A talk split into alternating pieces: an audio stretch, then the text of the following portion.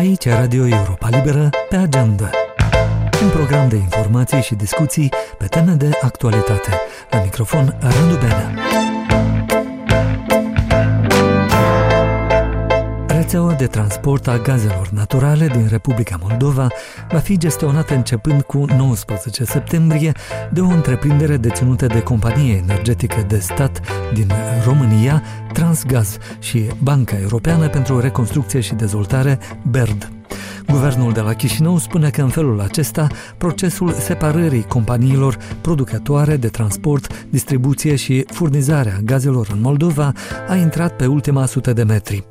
Separarea acestor activități pentru a se evita monopolul pe piața gazelor naturale face parte din așa numitul pachet energetic 3, un angajament pe care guvernul de la Chișinău și l-a asumat față de comunitatea energetică europeană încă în anul 2012. Această separare pe care Republica Moldova a amânat-o din 2012 este un salt enorm în ceea ce privește aplicarea legislației europene și liberalizarea pieței de gaze potrivit ministrului energiei Victor Parlikov. Colega noastră, Virginia Nica, a căutat să afle ce impact vor avea toate aceste schimbări, inclusiv asupra consumatorilor moldoveni. Virginia, să te întreb mai întâi, de ce a durat atât de mult, mai bine de 10 ani, ca această separare a activităților de furnizare, transport și distribuție a gazelor să înceapă să fie aplicată și în Republica Moldova? Deși Republica Moldova a transpus uh, directivele Uniunii Europene în legislația națională încă în 2016 și a promis că își va îndeplini angajamentul asumat în cadrul comunității energetice europene până în 2020, această separare a companiilor din sectorul gazelor naturale nu a mai avut loc. Expertul din cadrul Centrului Analitic Expert Grup Călin Negură susține că acest lucru nu s-a întâmplat din cauza că Gazprom, acționarul principal al Moldova Gaz, a încercat prin diferite tertipuri și argumente să-și mențină această influență pe piața gazelor din Republica Moldova, mai ales că Moscova ulterior a utilizat acest uh, instrument pentru a șantaja Chișinăul în ceea ce ține de diverse probleme politice. Expertul precizează că Moldova Gaz de fapt nu a creat până acum impedimente pentru ca alți furnizori din sistemul de transport al gazelor naturale să aibă acces uh,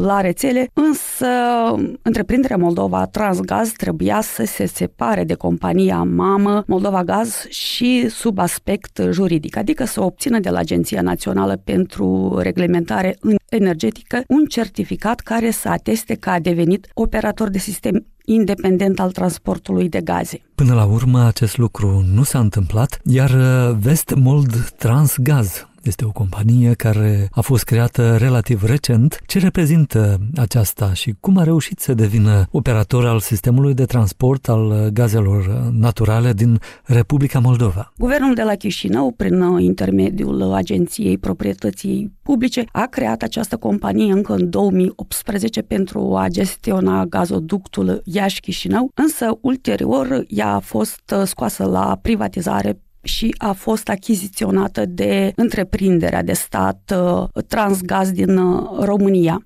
În 2022, uh, Parlamentul a adoptat modificări la legislație pentru a stabili un nou termen limită în care ar urma să separe companiile producătoare, furnizoare de distribuție și transport al gazelor naturale până pe 10 septembrie 2023. În același timp, Agenția Națională pentru Reglementare în Energetică a obținut dreptul de a demara din oficiu acest proces. De fapt, Călin Negură admite că acest lucru s-a întâmplat uh, într-un anumit mod uh, forțat de către autoritățile de la Chișinău. Uh, până la urmă, Moldova Transgaz nu a mai depus actele necesare la agenție pentru a obține certificatul de operator independent din cauza că Gazprom a continuat să se opună acestui proces, iar Vestmol Transgaz a obținut în schimb această certificare din partea Agenției Naționale pentru Reglementare Energetică. Prin urmare, un septembrie curent, uh, Moldova Transgaz uh, a fost impusă de legislație și de o hotărâre a Comisiei pentru situații excepționale să semneze contractul de locațiune a rețelelor de transport al gazelor naturale din Republica Moldova către Vestmol Transgaz.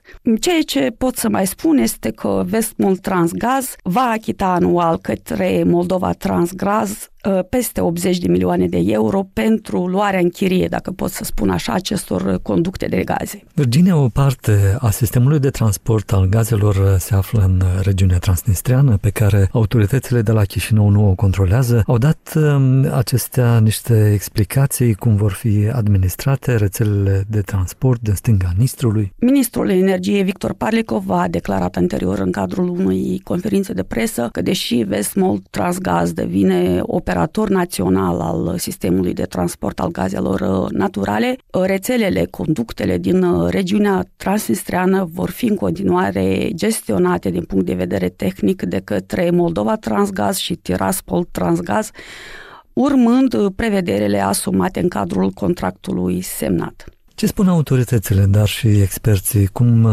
s-ar putea reflecta apariția unui uh, operator nou al rețelei de transport a gazelor asupra tarifelor și în cele din urmă asupra consumatorilor finali?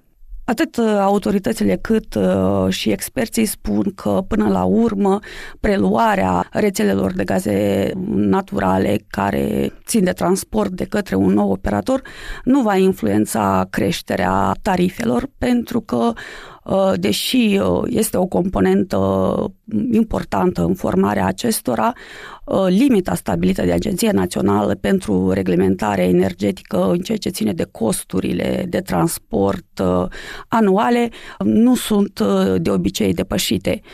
Uh, ceea ce aș vrea să mai spun este că un studiu al Institutului Național pentru Cercetări Economice, care se află sub egida Ministerului Economiei și Academiei de Științe a Moldovei, a prezentat un studiu în care arată că uh, volumul de gaze naturale livrat prin sistemul de transport al Republicii Moldova s-a redus considerabil.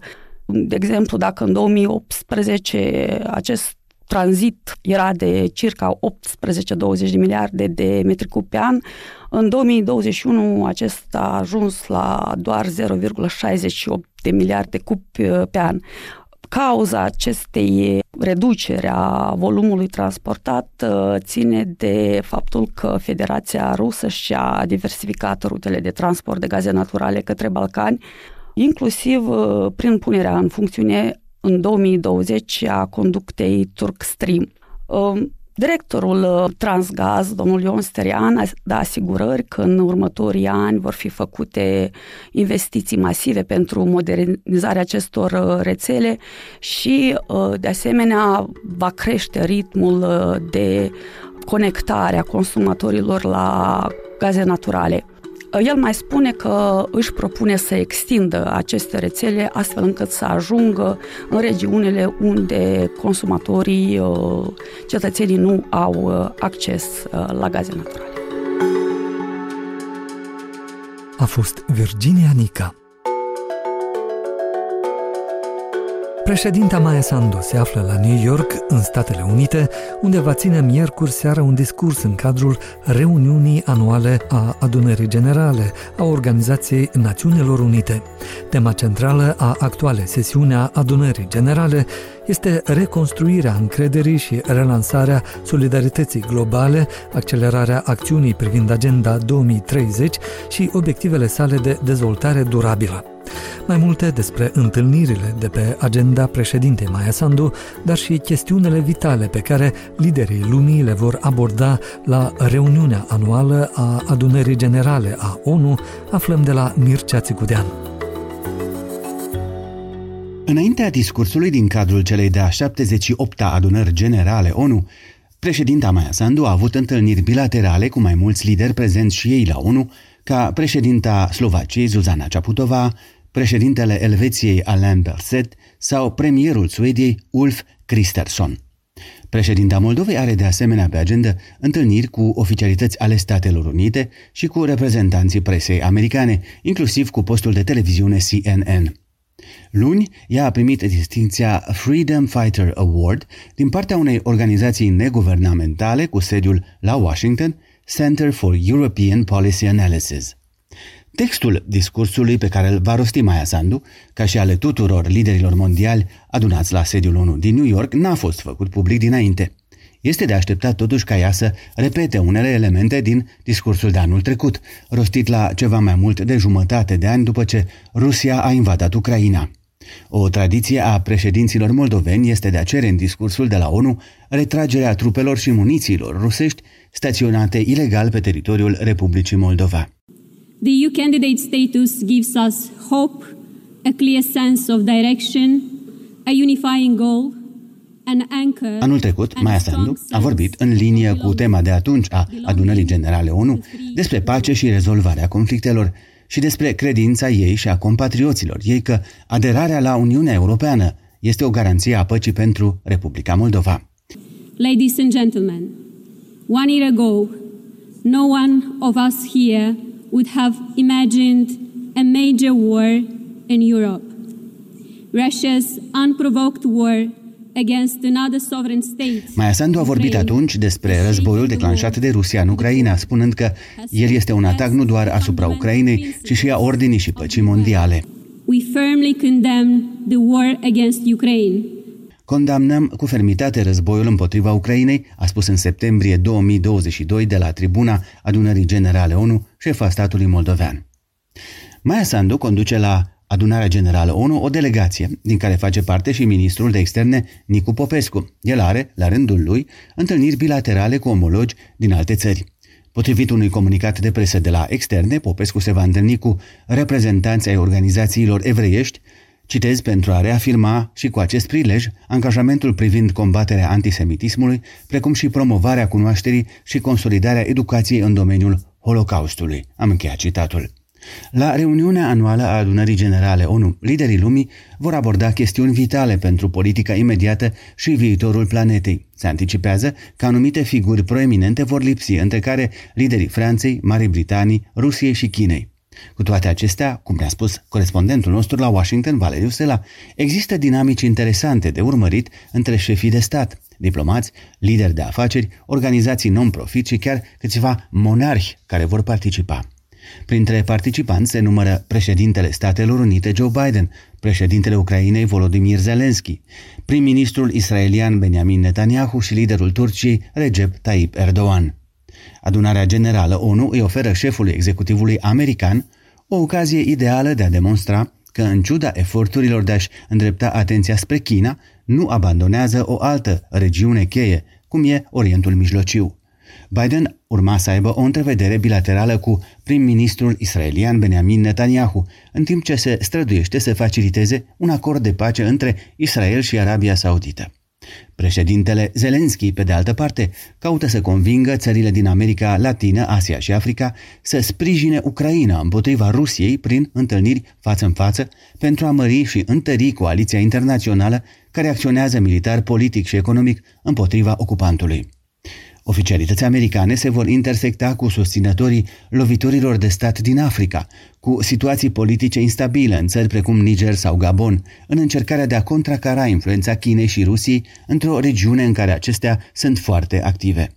China, pe de altă parte, va încerca să convingă țările europene să nu se distanțeze de Beijing și să evite să se alăture total Statelor Unite în contextul tensiunilor comerciale și economice.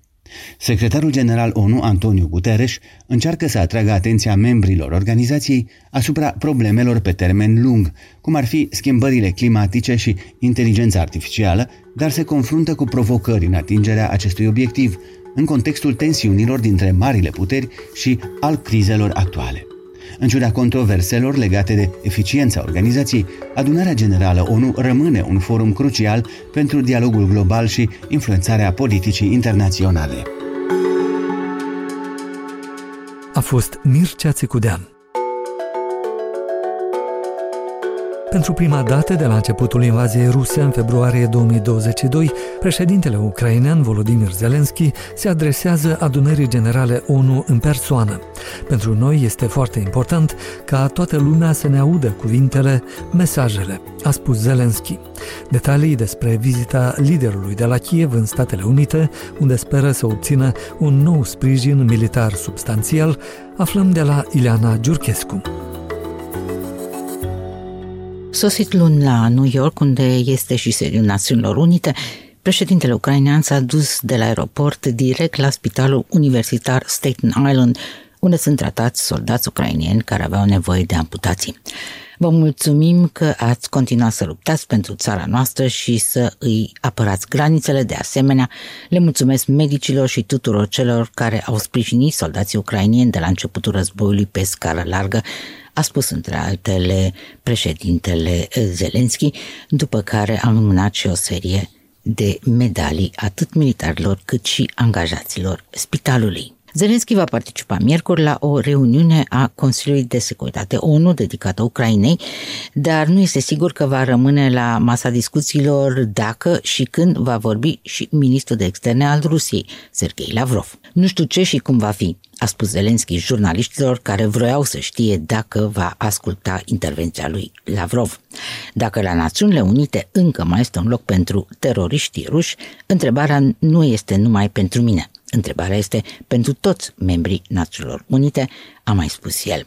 Dar nu noi alegem formatul. Ambasadorul rus la Națiunile Unite, Vasili Nebenzia, declara săptămâna trecută că, în opinia sa, ședința Consiliului, convocată de Albania, care deține președinția acum în luna septembrie, va fi pur și simplu un mare circ. În 2022, în primul an al războiului provocat de invazia rusă, Zelenski a trimis un discurs preînregistrat la adunarea generală ONU, în care spunea între altele, putem repune întregul nostru teritoriu sub steagul Ucrainei. O putem face cu forță militară, dar avem nevoie de timp anul acesta pe fundalul unei contraofensive, care cel puțin pentru unii observatori înaintează mai lent decât ar fi de dorit, miza lui Zelensky rămâne aceeași. Să-și convingă aliații occidentali să continue să sprijine masiv Ucraina, în primul rând militar, și să aibă răbdare remarcă agenția IP. Congresul american dezbate în acest moment solicitarea președintelui Joe Biden de a oferi Ucrainei încă 24 de miliarde de dolari în ajutor militar și umanitar. Dar mulți parlamentari par reticenți să mai aprobe ajutorul suplimentar. Anul viitor, în America au loc alegeri prezidențiale și parțiale pentru Congres, iar campania electorală a exacerbat nu numai tensiunile dintre republicani și democrați, dar și cele din cadrul Partidului Republican dominat în acest moment de fracțiunea loială fostului președinte Donald Trump, cotat cu cele mai mari șanse de a deveni candidatul partidului său în alegerile de anul viitor. Diplomația vine și pe fundalul luptelor grele din estul și sud-estul Ucrainei. Marți, statul major ucrainean informa că forțele sale desfășoară operațiuni ofensive în zonele Bahmut și Melitopol în efortul de a, citez, consolida noi poziții.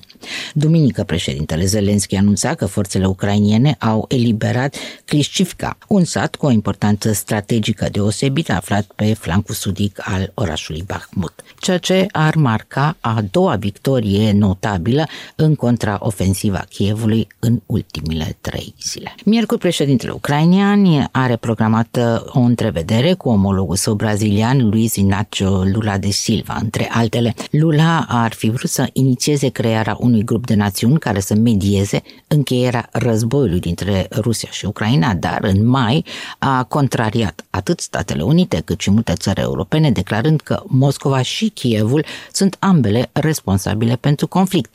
Iar luna trecută, liderul de stânga al Braziliei constata că nici Zelensky și nici președintele rus Vladimir Putin nu sunt pregătiți să facă pace. Joi Zelensky este primit la Casa Albă de președintele american Joe Biden are programate și întrevederi cu liderii din Congres, din ambele partide, iar într-o postare pe Telegram, președintele ucrainean informa că intenționează să se întâlnească și cu oficiali militari și cu oameni de afaceri. A fost Ileana Giurchescu. Dispariția misterioasă a unui oficial chinez de rang înalt, a doua în mai puțin de două luni în legătură cu o posibilă anchetă de corupție, a fost semnalată recent de ambasadorul american în Japonia, care a lansat cu această ocazie pe rețele comentarii acide la adresa conducerii comuniste din China, o abordare mai puțin obișnuită pentru cercurile diplomatice, după cum aflăm de la corespondentul nostru la Washington, Valeriu Sela. Ambasadorul Statelor Unite în Japonia, Ram Emanuel, și-a asumat un rol neobișnuit și îndrăzneț în declarații publice cu privire la conducerea chineză, în special la președintele Xi Jinping. Emanuel l-a împățișat pe Xi ca un administrator economic incompetent, un eșec în politica externă și un lider care guvernează un stat în dezordine. Această abordare directă și adesea sarcastică este extrem de neobișnuită în cercurile diplomatice. Ambasadorul Emmanuel a pus la îndoială locul unde se află ministrul apărării chinez Li Shangfu, sugerând că ar putea fi sub arest la domiciliu. Acest lucru a urmat comentariului său anterior, în care asemănase guvernului și cu romanul și atunci nu a mai rămas nimeni al Agatei Christie. Aceste comentarii contrastează puternic cu tonul conciliator adoptat de alte oficialități americane, care încearcă să atenueze tensiunile între Statele Unite și China în timp ce stilul confrontațional al lui Emmanuel poate să semene mai mult cu retorica politică decât cu diplomația și a fost o caracteristică a actualului ambasador pe vremea când era deputat sau lucra la Casa Albă în timpul președinției Obama, ambasadorul susține că criticile sale au rolul de a atrage atenția asupra tăcerii Beijingului cu privire la probleme cruciale, cum ar fi dispariția unor oficialități chineze de rang înalt sau originea COVID-19.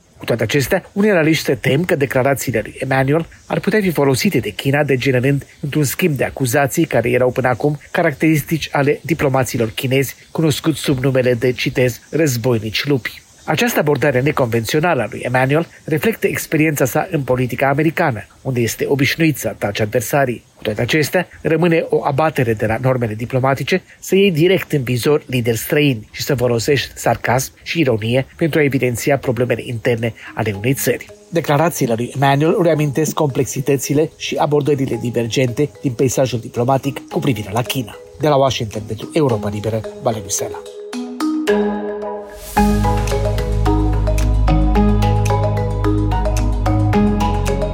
Agenda este un produs audio al Europei Libere. De patru ori pe săptămână, 30 de minute de informație verificată și bine pusă în context, cu moderatori experimentați, reporteri îndrăzneți și oaspeți de prestigiu. Pe agenda sunt subiecte pe care alții în Moldova fie le rezolvă prea iute, fie le ignoră, fie le coafează ca să placă cuiva. Noi nu avem datorii, nu jucăm după rating și avem un singur obiectiv, adevărul. Pe agenda se difuzează atât sub formă de podcast, cât și ca produs de radio pentru stații afiliate din Moldova. Revenim la actualitatea din Republica Moldova cu un nou episod al podcastului În Esență, realizat de colegul nostru Eugen Rușciuc, al cărui invitat de această dată este ministrul de interne Adrian Efros.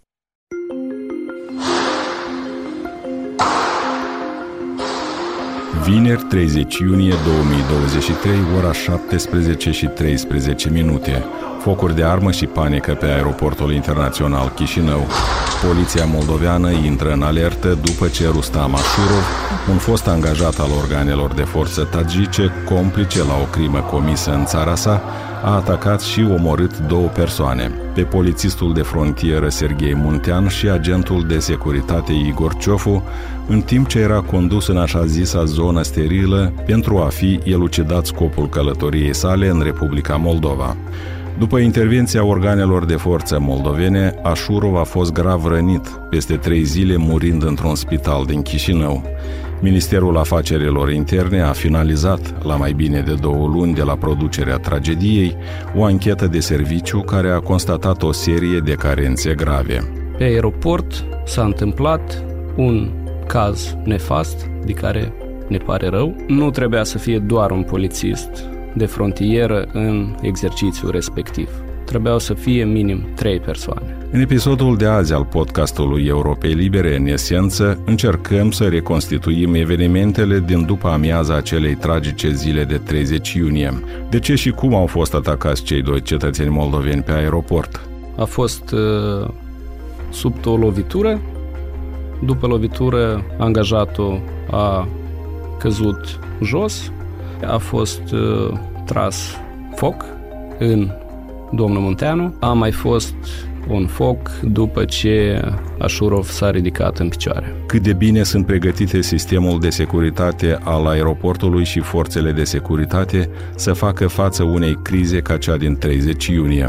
Sunt uh, niște planuri de pregătire Însă aceste planuri nu au fost adaptate pe deplin situației de securitate în care noi ne aflăm acum. De ce nu au funcționat toate protocoalele de securitate pe aeroport și ce lecții au însușit structurile de forță, discutăm în continuare.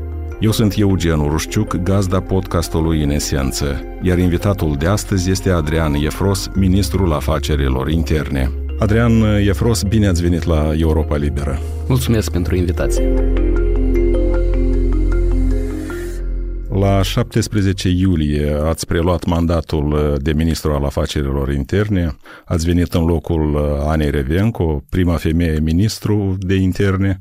Demiterea Anei Revenco, alături să amintim de ministra infrastructurii și cel al educației, a survenit la câteva zile de la acel nefericit atac de pe aeroportul internațional Chișinău din 30 iunie. Remaniere de la interne ar fi avut vreo legătură cu incidentul de pe aeroport? Atunci când vi s-a propus să deveniți ministru, cum vi s-a argumentat că trebuie să acceptați șefia la, la interne? Eu nu am discutat despre ce s-a întâmplat până la mine. Eu m-am concentrat pe strategiile și programele de dezvoltare a Ministerului Afacerilor Interne care sunt în derulare și care trebuie să fie continuate. Dar admiteți că exista o legătură între, sau a fost o coincidență? Doamna Revenco a plecat în baza raportului depus. Ministrul de Interne, Adrian Efrus, invitatul podcastului În Esență, pe care îl puteți asculta integral pe pagina noastră de internet la moldova.europalibera.org.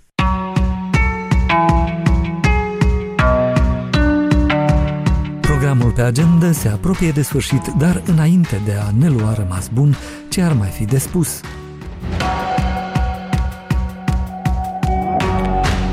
Fermierii moldoveni amenință să iasă din nou la proteste dacă guvernul nu va interzice importurile de floare soarelui din Ucraina după o nouă prăbușire a prețurilor pe piața internă.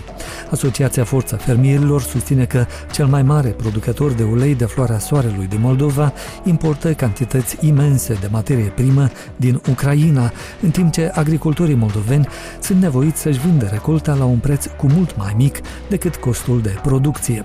Se repetă scenariul cu griul și orzul, au declarat liderii Asociației Fermierilor după discuțiile cu reprezentanții Ministerului Agriculturii. După săptămâni de ciocniri sângeroase și o blocadă a enclavei armene Nagorno-Karabakh, Azerbaijanul a anunțat pe 19 septembrie că a lansat o operațiune antiteroristă ca să alunge din regiune militarii armeni, provocând temeri de un nou război. Armenia neagă că ar avea soldați în enclavă. Armenia și Azerbaijan deja au avut două conflicte armate legate de Nagorno-Karabakh în cele trei decenii de existență independentă a celor două state post-sovietice.